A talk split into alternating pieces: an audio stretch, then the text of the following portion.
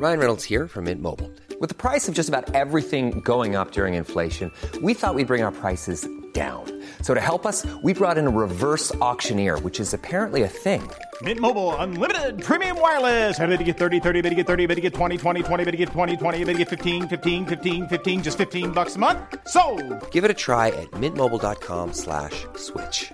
$45 upfront for three months plus taxes and fees. Promo for new customers for limited time. Unlimited more than 40 gigabytes per month. Slows. Full terms at mintmobile.com.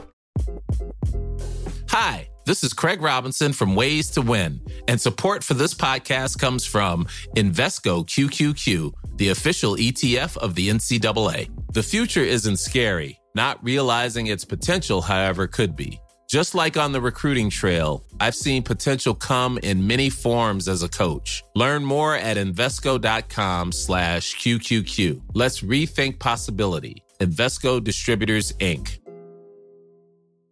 Planning for your next trip? Elevate your travel style with Quince. Quince has all the jet setting essentials you'll want for your next getaway, like European linen, premium luggage options, buttery soft Italian leather bags, and so much more. And it's all priced at 50 to 80% less than similar brands. Plus, Quince only works with factories that use safe and ethical manufacturing practices. Pack your bags with high-quality essentials you'll be wearing for vacations to come with Quince. Go to quince.com slash trip for free shipping and 365-day returns.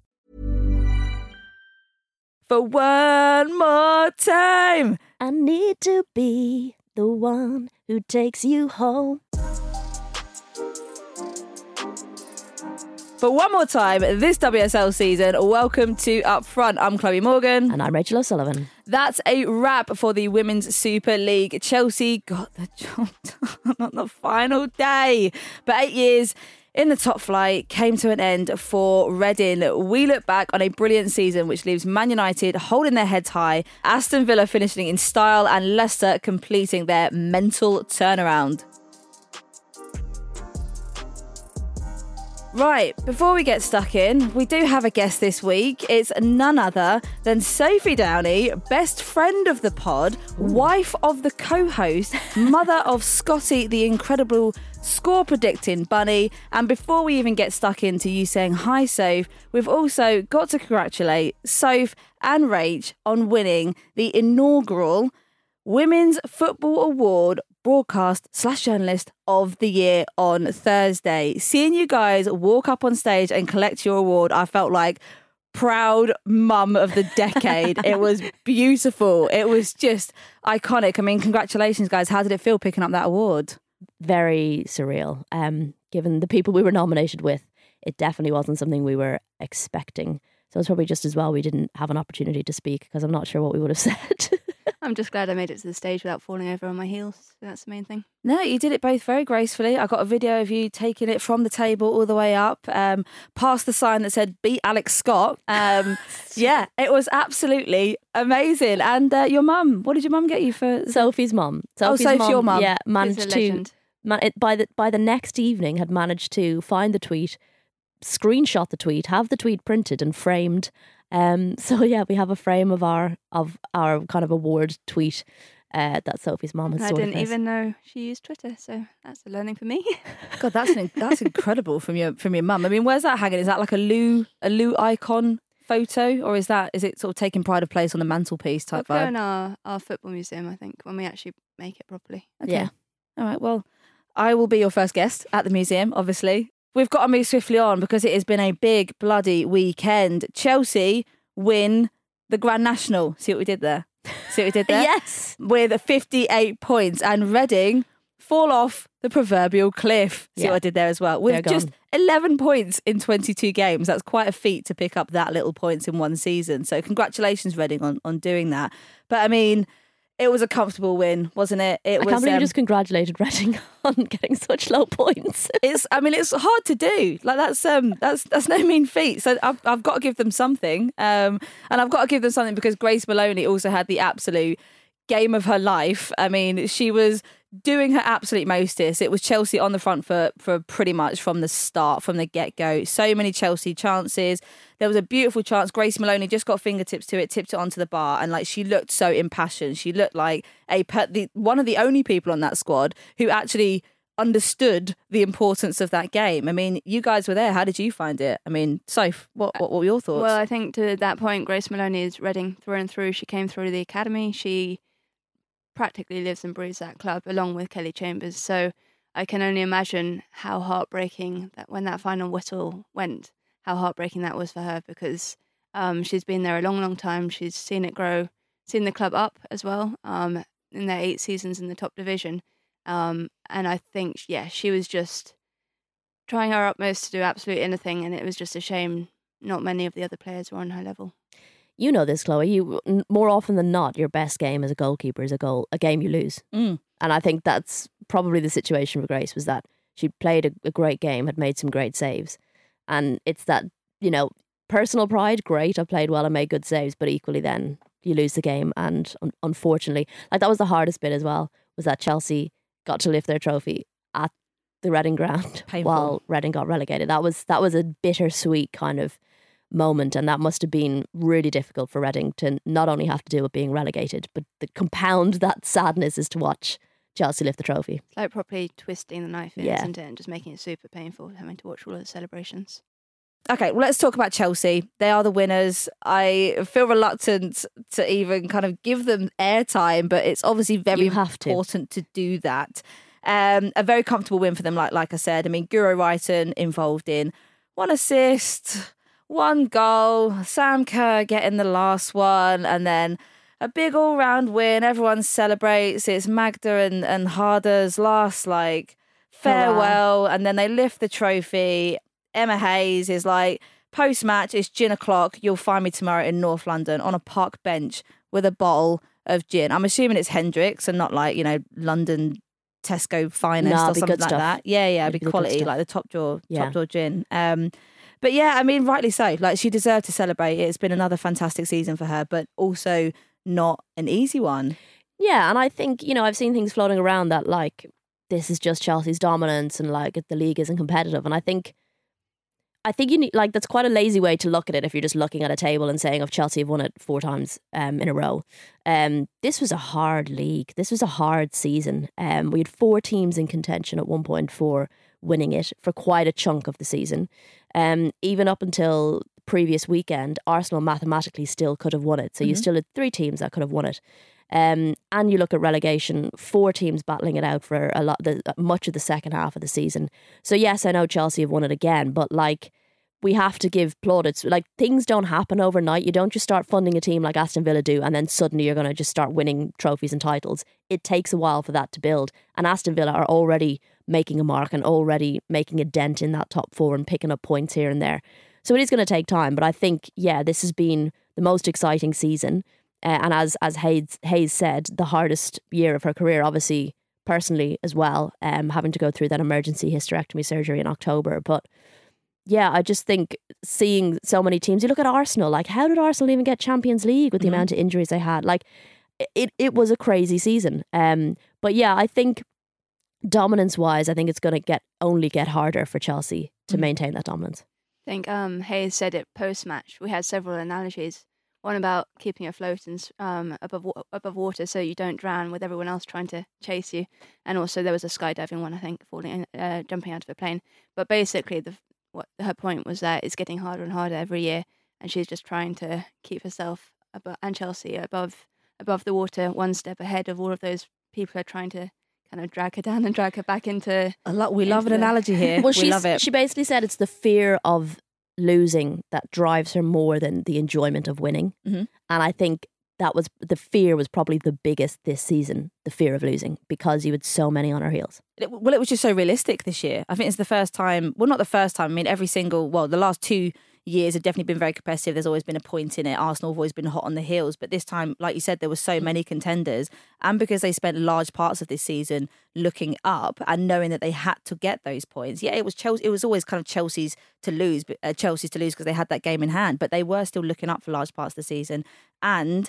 Reading, last game of the season, you didn't know what they were going to pull out because that game meant so much to them. So, yeah, it was um it was a tough one. It was a very hairy end of the season, as it as it has been for the past couple of years. It's been really bloody competitive, but you know we are seeing it was. I think it was more emotional maybe by the by the, obviously the fact that Emma Hayes has been through so much personally, and also now you know two players, two of her biggest, most significant, uh, impactful, um you know players who are also leaders on and off the field, lo- like leaving them behind. I mean that that's huge. She's obviously gone through the injuries as well. Bright there.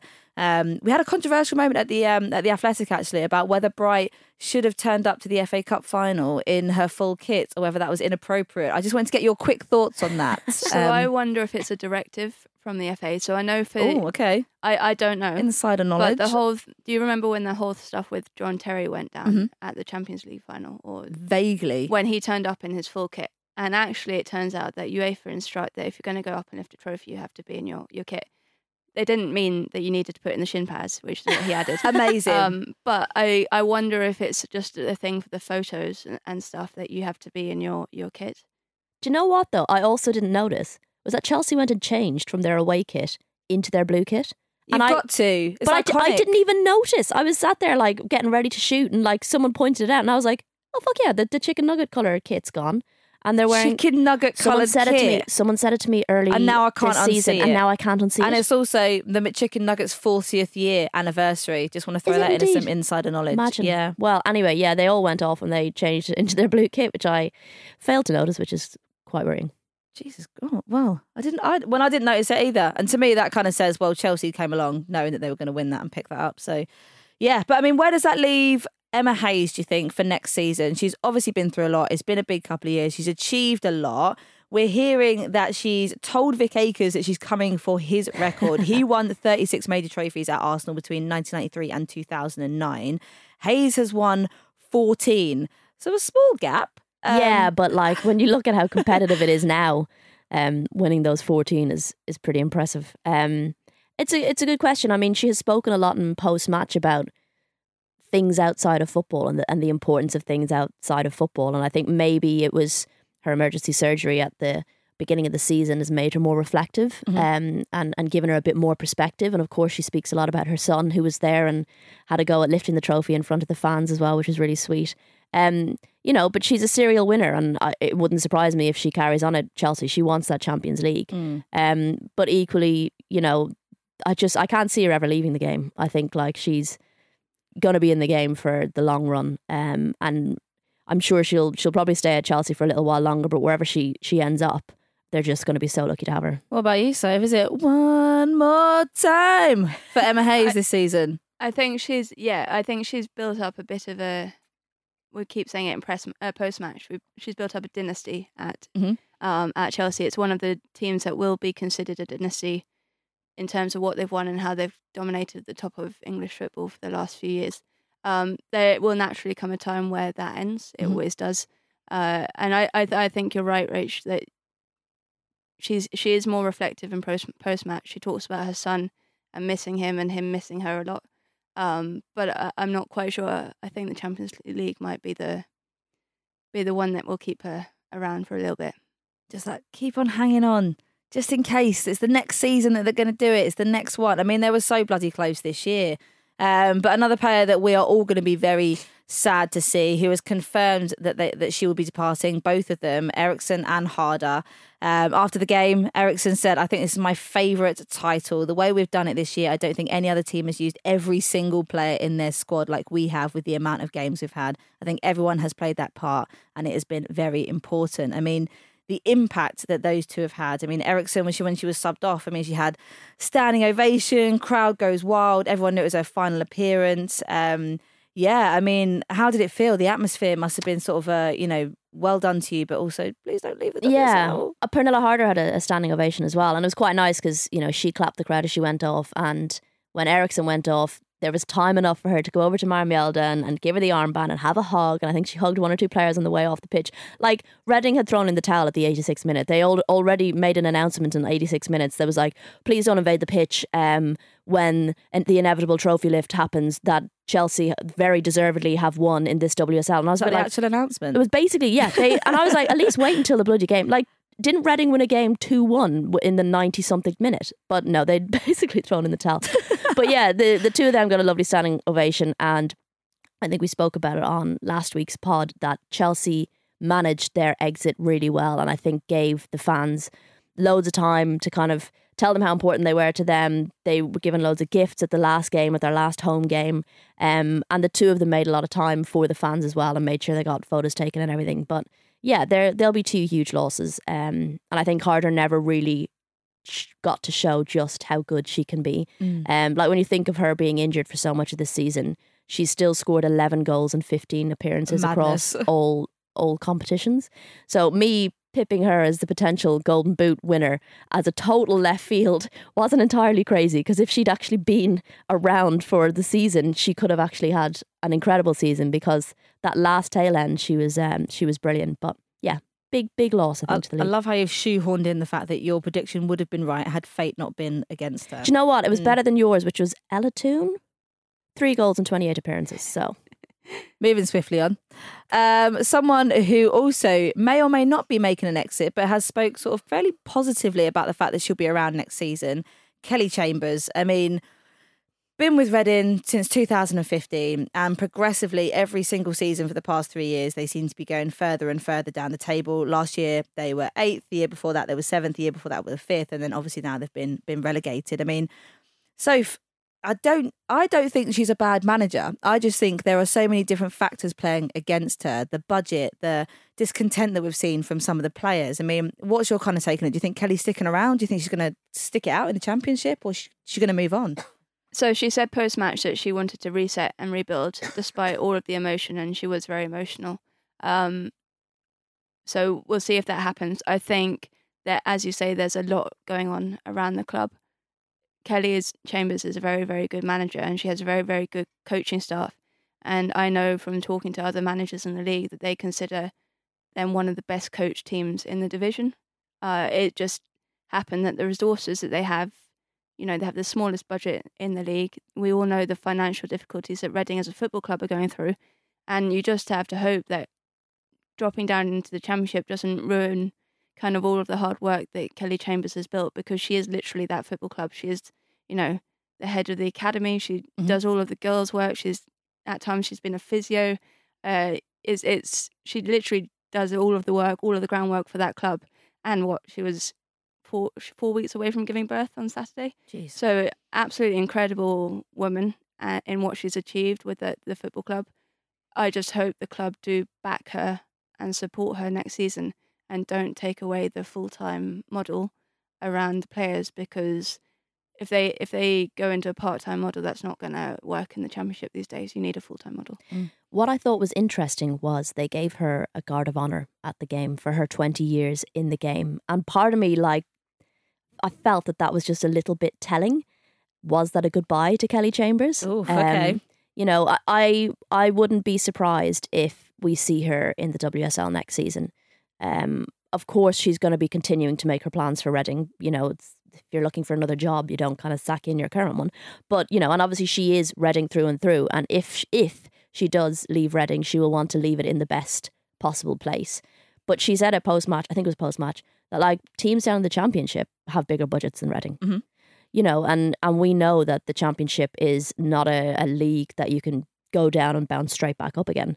Um, it's so competitive. So I do worry for Reading. Um, and I do think the WSL shouldn't lose her. I'd really like her to stay in it. I think that's the thing, isn't it? Kelly Chambers is a good enough manager to be in the WSL. It's just purely up to her what challenge she wants to take, whether she wants to take one of the free opportunities that are now going in the WSL, or whether she is what fires her up is trying to rebuild Reading, and because of her links with that club and she's been there for twenty years, it's it's purely her decision. I think what she wants to do next. Well, I've heard there's an opening going at West Ham. Um, Great shout. So, and Spurs, because Vicky maybe- Jepson's still only temporary. Well, there's yeah two potential job openings uh, for Kelly if she does want to stay up. I mean, she does feel like the kind of leader who could um, instill a sense of confidence. I think in Reading to get them back up into the WSL at some point. But I also feel like, and I also think that the league is going to be expanded now that we've got the National League, the two teams going up from the South and the North Division going into the Championship. I do think at some point they're going to do some announcement next season for two teams to go up to make it slightly more competitive and to give teams a better chance is bottlenecking. So maybe that will play into it as well. But it's not necessarily, I think the WSL doesn't want to see teams like Reading that don't have the big Premier League backing because you do need funds to be able to invest in the best players, the best facilities, all the strength and conditioning coaches, the media team, the marketing, playing at the big stadiums. So Reading isn't a team that really kind of fits the mold of what the WSL wants to see anymore. So I don't know. I feel like Kelly might be a better fit at one of the big budget clubs, the West Ham your Spurs. So We'll have to wait and see. Um, just a quick word also on Leicester. Uh, they had zero points when Willie Kirk stepped in and took over uh, and finished 10th with 16 points. I mean, not bad from them. I heard he's been given podcasts a bit of grief, Sophie said, which I was quite surprised about. I, I think they were just talking about people who had counted them out throughout the season. It's probably gave them a bit of, of fire. Um, I wasn't one of them. I have to say. No, she has to Um, put that in. I, I have to say, I, I called it in January. I thought they were going to come back. I thought they were way too good to be in the position that they were in, especially with their players coming back from injury that they were getting back. Um, and Willie Kirk as a manager is probably one of the best there is in, in the division. He wasn't given his, his time at Everton to work his magic, but um, I think he has been given it at Leicester, and what he's done is the first time a team in the WSL have ever overcome a seven point deficit. I don't think I think they were winless at the winter break. Mm. Uh, so to have overcome that is fantastic, and they were really playing some lovely, lovely football. Um, they've got some really good youngsters coming through a really good academy. Uh, Hannah Cain, I thought is I think is one of the best young players out there. She's so intelligent. She might not always get involved in the goals, but the way that she reads the space and her vision on the pitch, just making movement for the other other attackers to come through and, and and profit from that. So I think they've got, got a good base. It's now just about them building on that and making sure that then, you know, it's two years in a relegation battle.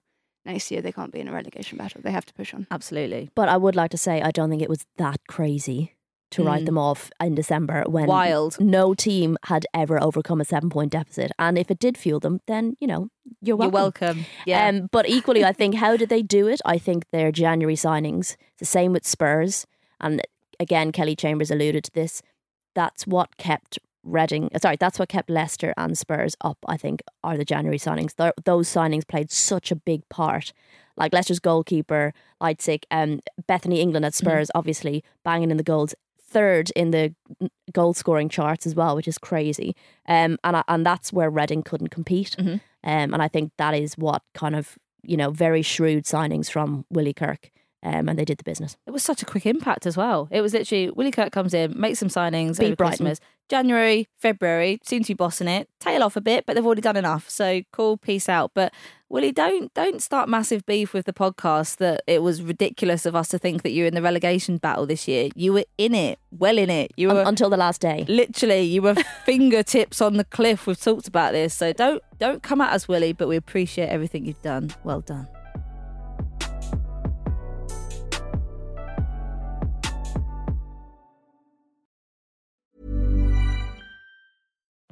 Life is full of what ifs. Some awesome, like what if AI could fold your laundry? And some, well, less awesome, like what if you have unexpected medical costs? United Healthcare can help get you covered with Health Protector Guard fixed indemnity insurance plans. They supplement your primary plan to help you manage out of pocket costs. No deductibles, no enrollment periods, and especially no more what ifs. Visit uh1.com to find the Health Protector Guard plan for you. Hi, this is Craig Robinson from Ways to Win, and support for this podcast comes from Invesco QQQ, the official ETF of the NCAA. Invesco QQQ is proud to sponsor this episode, and even prouder to provide access to innovation for the last 25 years. Basketball has had innovations over the years too. We're seeing the game played in new ways every day. Learn more at Invesco.com slash QQQ. Let's rethink possibility. Invesco Distributors, Inc.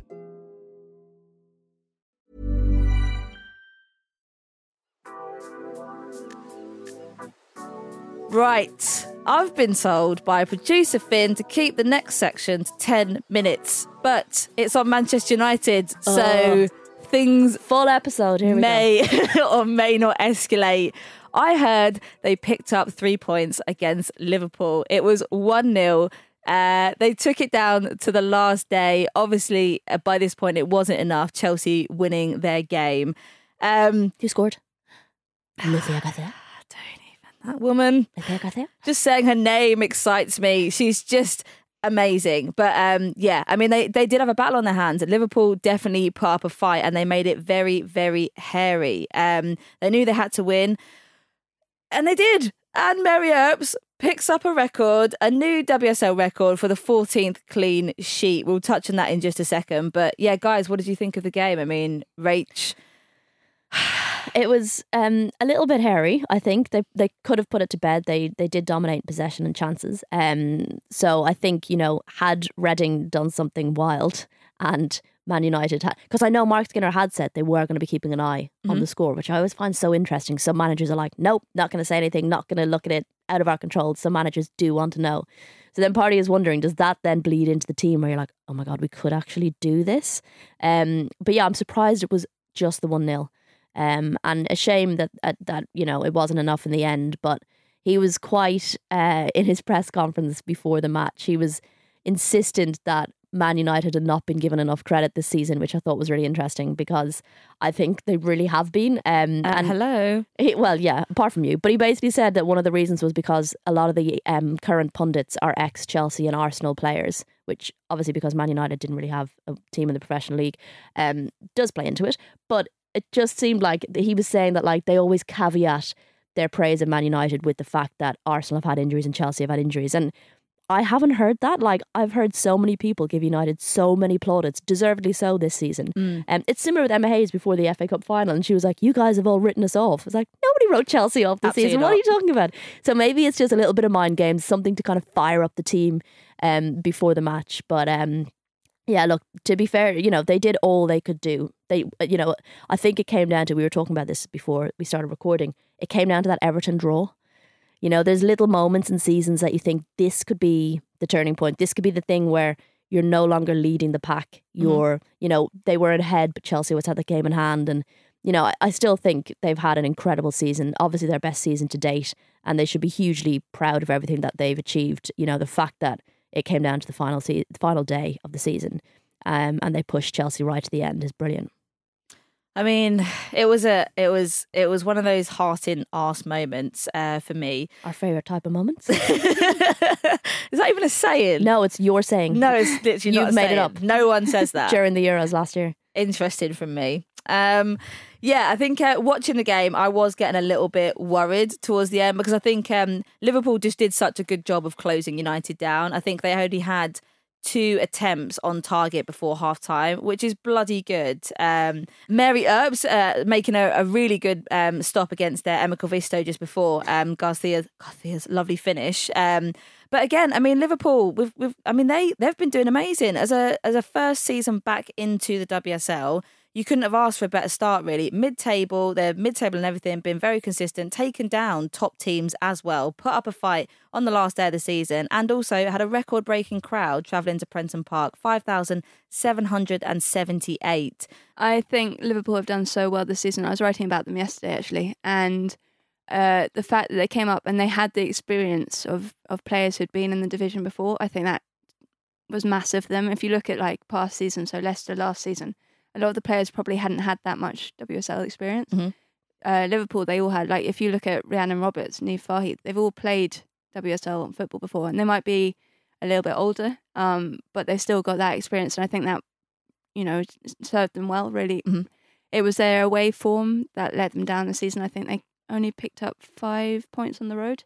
Uh, their home form, though, I'm not surprised by their game against United at the weekend because their home form has been terrific and it's what's got them that seventh place, seventh place finish.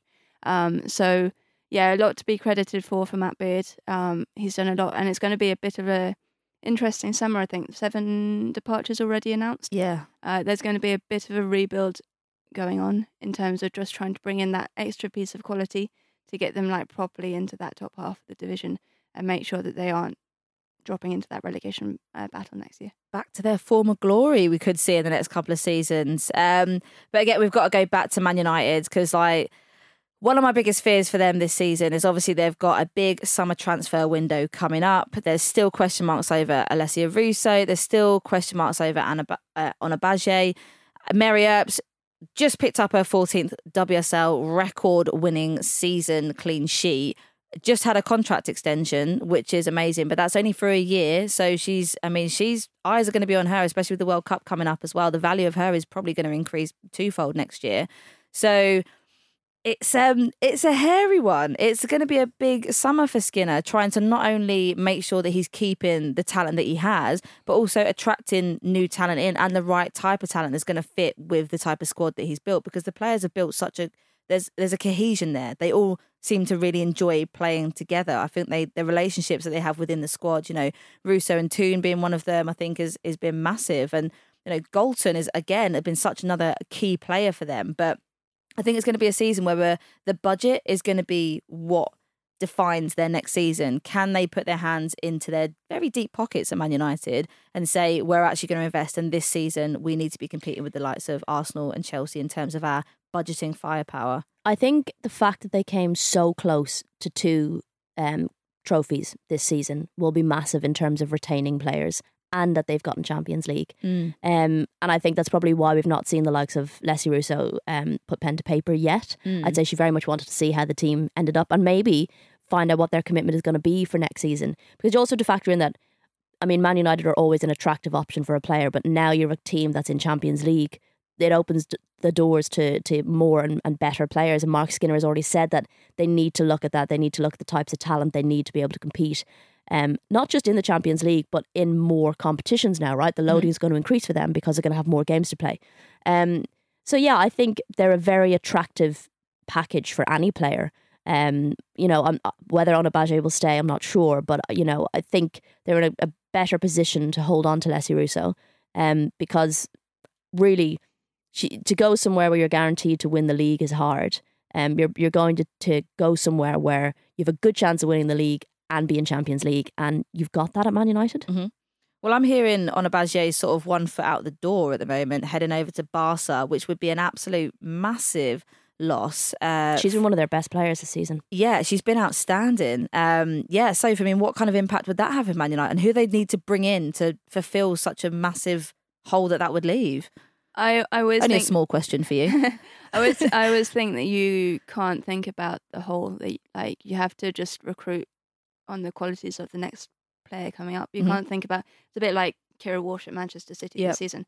I think for the first part of the season, Gareth Taylor was trying to fil- make someone else Keira Walsh, and actually that's not how you go about things. So I think it's just going to take some smart recruitment going on. I think Ona was wanting to leave, like, well, not wanting to leave, but had one foot out the door last season. There was rumours about her going to Barcelona last summer. Um, it didn't happen, so it's not an overall surprise that she will be heading back to Spain this summer. Um, but I, I think that Manchester United, United, if they put their their minds to it, could attract any any talent that they want. Now they've got a fairly good sized squad. Mm. That's probably been their main problem in this season is because he's not been rotating all that much. A lot of the subs didn't get a lot of game time. So someone like uh, Adriana Leon, Mhm. who's now on loan in Portland, I think, um, she she got no game time at all, and she was a pretty she was West Ham's best best player for the last two seasons or something. So he's now got more game time to fill fill those boots with, I guess. So it's going to take a different kind of management than what he's had this year with those extra games. United should, with the quality they have, they should get through second round qualifying in the Champions League, Mm. and they should make the group stage. I love There's that. no question about it when you look at the talent of their squad. I know they don't have the experience, but they have the talent. Um, and then that really is about game management because you're playing, you know, games every week, every two games a week, every week, if you know what I mean. Massively. So it's going to be a rethink for Mark Skin about who he br- brings in. There is a lot of talent out there. I think I think it will be busy summer all around anyway. One hundred percent. I think, like you said, like you both said, I mean, squad depth is the big thing. Um, you know, when you're looking at the fact they're going to be competing in the league, the league which probably might expand in the next two or three years. Plus, you're also factoring in the fact that they are now going to the finals of the FA Cup. They're making it to the latter stages of the the Conti Cup. They're going to be hopefully progressing as relatively far in the Champions League as well. So they're going to have a whole host of fixtures that they now have to deal with, and they've been quite lucky. Really, they haven't they haven't we haven't seen the kind of ACL, MCL injuries that a lot of the other Touch clubs wood. have. So do we think maybe that it's going to be a very difficult? This was the last opportunity for them to maybe pick up, not the last opportunity, but it would have been a really bloody good opportunity, one of the best opportunities to pick up a title in a in a year where Arsenal has seen so many injuries, and also next season we do have to factor in they're going to have Champions League football to compete with, and it'll be the first time they've ever had to do that. I don't know. I think, to be fair, this was their first opportunity to pick Yeah. up a trophy. Um, and you don't generally win it first time around. Mm-hmm. You know, it kind of reminds me a bit of Grand Slam tennis. You see a lot of players make it to a final, make it, to, and you need the experience. We saw with England. You need the experience in semi-finals. You need the experience getting out of semi-finals. You then need the experience in finals before you really start to win things. And I think we've talked about this a lot. Marc Skinner has spoken about experience, and I think they've banked so much of that that it's not a missed opportunity. It's just another step in the in the progress, and it was their first chance to win trophies this season. Realistically, they've you know they've never been that close before, so it doesn't feel like it's a it's a missed op for me. I think it's just building those foundations, as you kind of say. I think the main worry I had about United this year, just going on the previous year's experiences, was that they would drop off in games and they would drop off after January. Mhm. And you've seen that this year that they haven't dropped off in games and they didn't drop off after after January. And it was all about building those bank of experiences that got the players into the right place where they didn't, you know, ever dip in kind of form or even when they did, they always kind of managed to find a way to win or to at least get a point out of a game. Uh, that was a massive difference this year compared to other seasons, and it's just it's just the progress on the path to to getting towards that trophy winning team. Mm. Is that you just need to bank up these experiences, and Marc Skinner said it over and over again this season. Is it's just yeah, making sure you you learn a lot and, and build on those learnings to get you better for the next game for the next season. Massively. I think, um, yeah, like you said, the bank of experience is, is, I think that has been one of the changes. We talk about mentality monsters and things like that, but there just some does seem to be now a belief that they will just win the games they're expected to. It might come very last minute. I mean, the last couple of games we just saw Lucia Garcia sort of getting, you know, last minute or very late in the day winners, but they do it. And that's Manchester United mentality, isn't it? I It mean, is. we've always, always known Manchester United as a club that they never, it's never over until it's over. And I think that's now seeping into the women's side as well. Um, that they, they know that they can win a game in the 95th minute if they have to. Bring on Fergie time. This time it's Skinner time.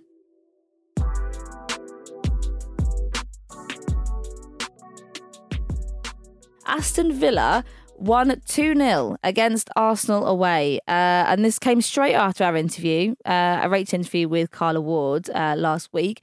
Is that a coincidence, we think? No, Uh. Was that a factor that played into their massive win? Probably. I'm available if managers want to have a chat before big games. I'm happy to. I think it must be quite helpful though for managers just to reflect on their experiences, to talk about what's happened, to really sort of get things off their chest in a you know a cathartic way to go into the last game of the season. I think it, it clearly had, you know, I, Arsenal have a lot of injuries. Yes, it was probably you know them thinking, okay, well this So game Villa. doesn't really matter. Like we've already secured Champions League. We're not, regardless of how we do, we're still going to get that third spot. We can't do anything more about it. Arsenal was a bit kind of like a.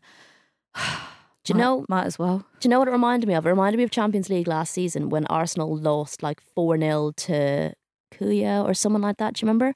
And they basically had to avoid losing 5 0 Mm. and they were guaranteed to go through the group stage. And they were a team that they should have beaten. And they rocked up and they lost like 4 0. And everyone was still like, oh, well, thank God they still qualified. And it felt a bit like that. It was a bit like, uh, you know, I did think at one point when Man City were 3 0 up and Arsenal were 2 0 down, I was like, lads, like this could happen. Like the swing could happen. not. Like they had to score like eleven goals to make it to Champions League. no, football. not score 11 goals. The goal difference was 11. So if if Arsenal are conceding and and um, Man City are scoring, that gap like gets less and like the number of goals City would have had to score would have gotten less and less as Arsenal kept conceding. That conceding. would have been but explosive. it would have been hilarious. Um, but also, like credit to Villa as well. They had injuries, especially against the Liverpool um, team the previous week. Carla spoke about the injuries they had. So you know, it's a great to see Rachel Daly get another goal as well.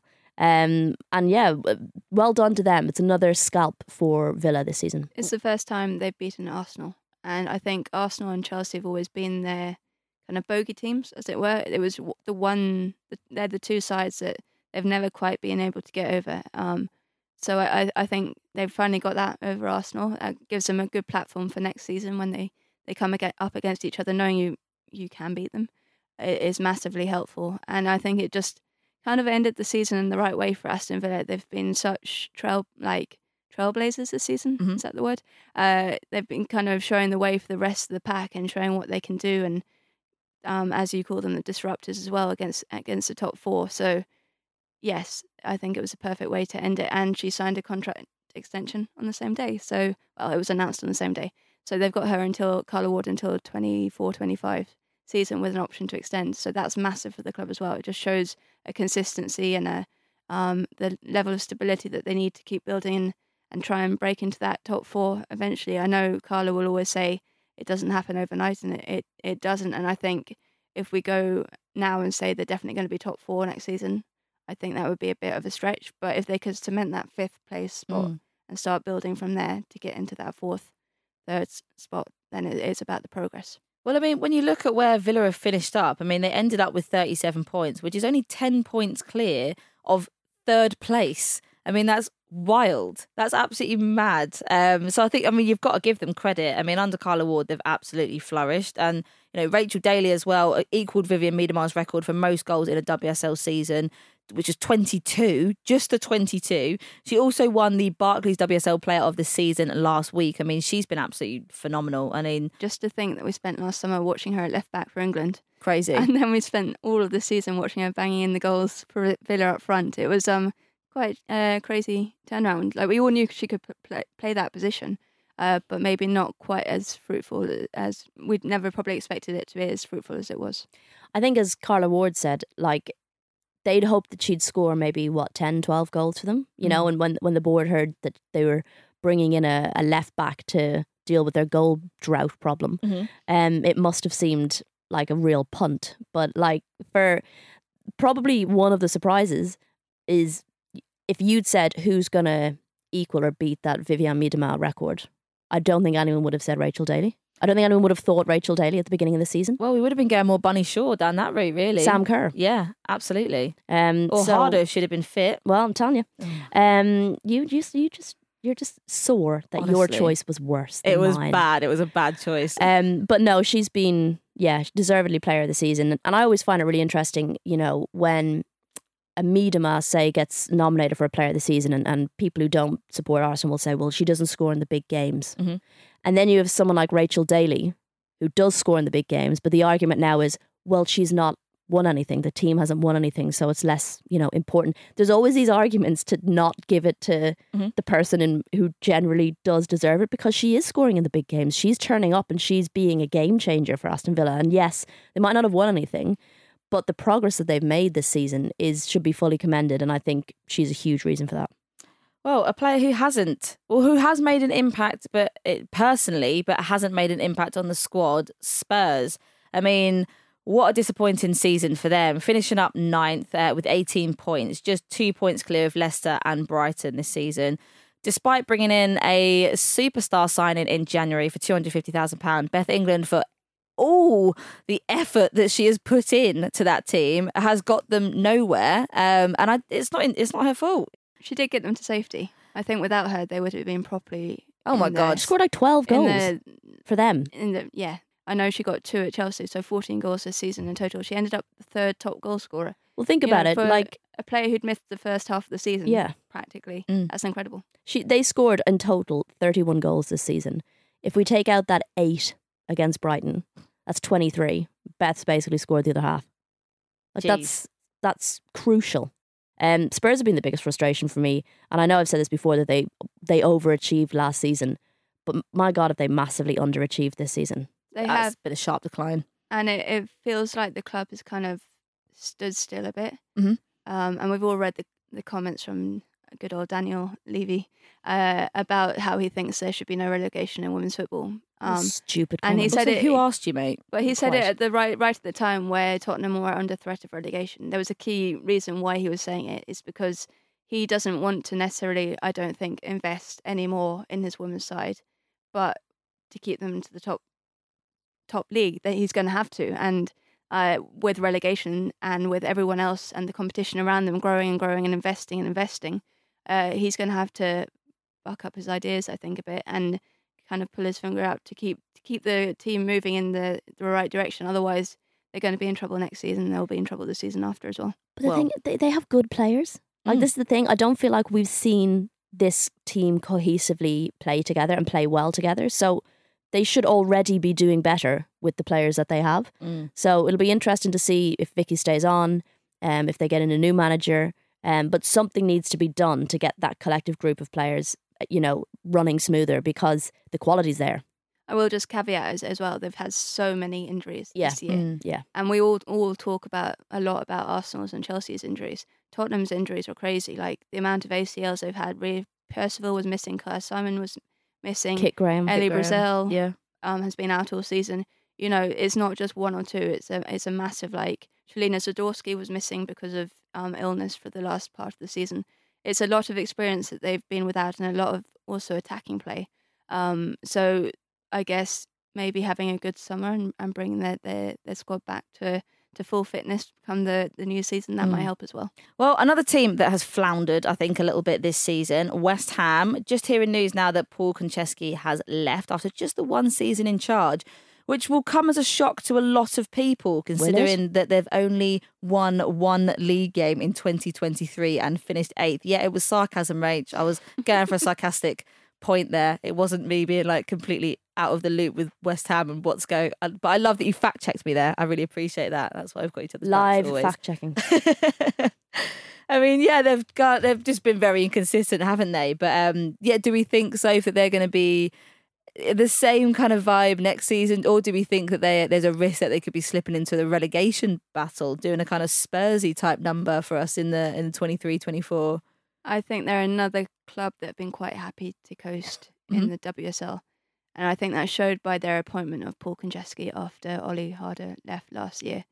I mean, Paul Konchesky's CV as a manager uh, is a grand total of an assistant manager at Billericay Town and the Mm. West Ham Academy, and then West Ham women assistant. And I'm not sure in the top division of women's football that's enough to get you the the top job at West Ham. It shouldn't be enough.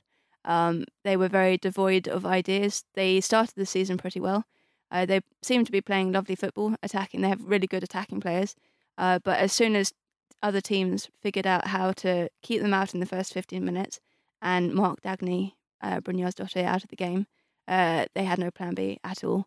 And that's how it fell apart. And then this form in 2023 has just been absolutely dire. I mean, absolutely terrible. And yes, they got their one win against Leicester, but they were outplayed that game. They got Mm. their goals. It was a penalty and a own goal, I think. Uh, but they Leicester had like dominated every single statistic within that game. So the the fact I'm not sure it really is telling that their their form was kind of picking up towards the end of the season at all.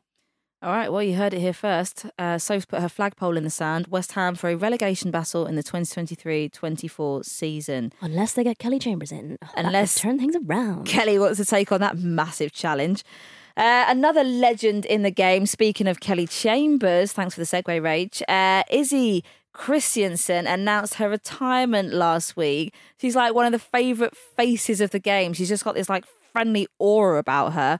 Um, obviously, doing amazing things with Everton. She's been with Birmingham, Man City, and Lyon. Um, she's a player who's missed out on the World Cup through injury back in 2019. So we never really got to see her, you know, fully be there on the international stage, which I think is always a massive shame. Um, but I think, I mean, when we were sort of speaking to her a little bit last week with the Athletic, and Katie did a, an amazing interview with her, and she was saying it, was it felt like the right time. She'd been thinking about it for a little while. She's just bought a house. Um, you know, she's kind of stepping into the next stages of her career. Obviously, see a lot of her on the BBC now, Sky Sports, but what a career that she's had. I feel like we've kind of missed out on seeing more of her age. Yeah, I think, um, and sometimes maybe that happens with certain positions in football. That particularly that kind of midfield position always doesn't always get the plaudits it deserves. I think, um, but she has been. I, I just felt like I, she didn't get a lot of game time this season, um, and at Everton, which surprised me. Um, but equally, I was still surprised that she retired because it didn't feel like it felt like she had more in her. Um, She's only 31. yeah, But I, I like that because we all know when talking to her, she's one of the most like smartest football brains there is. The way that she sees the game and analyzes the game, and we've heard it whether she's on the radio or, or on TV.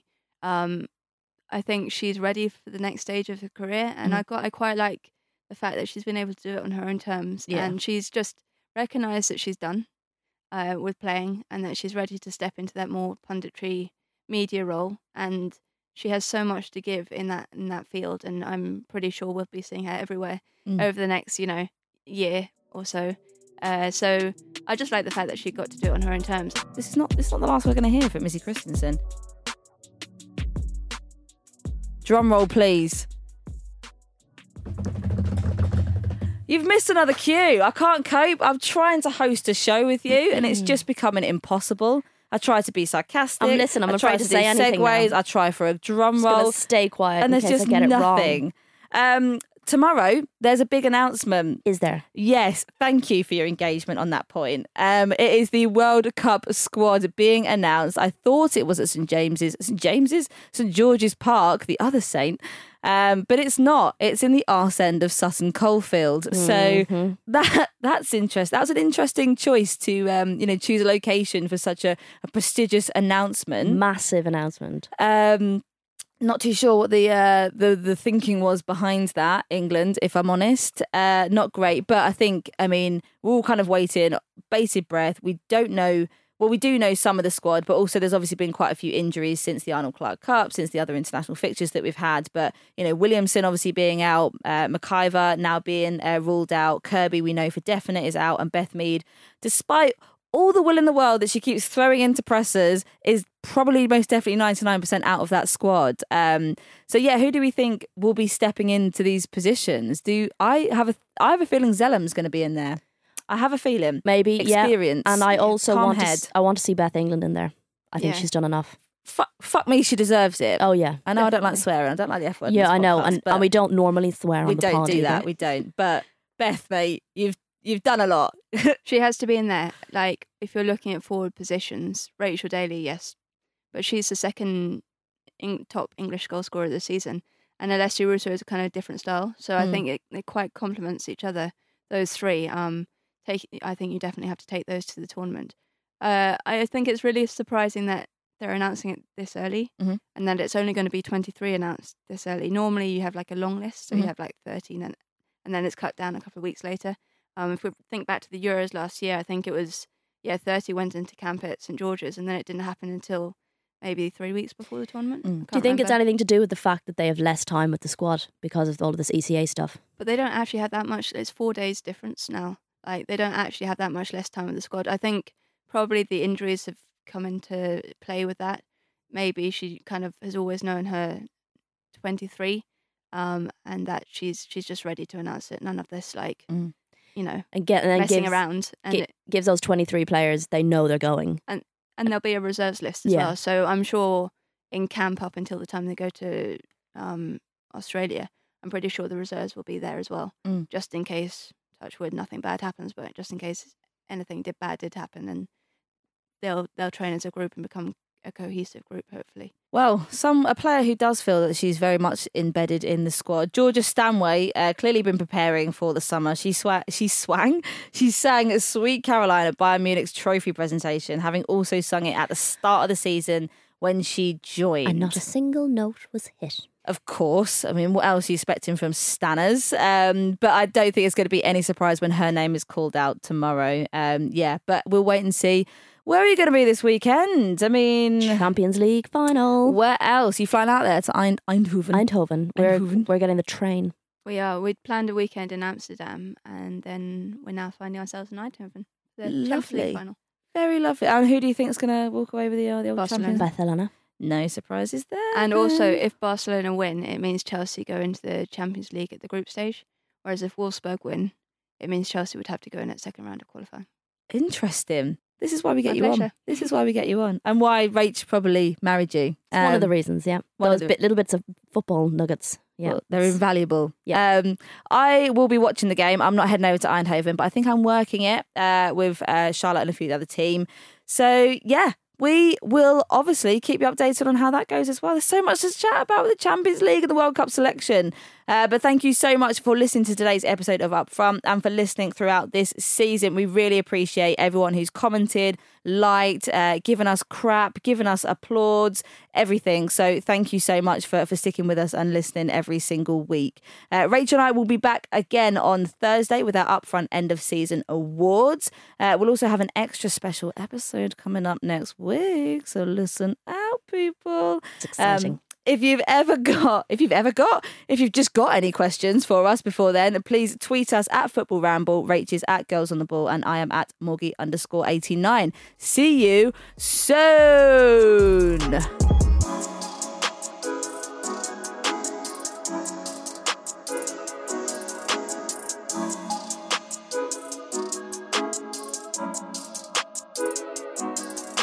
Up Front is a stack production and part of the ACAST Creator Network.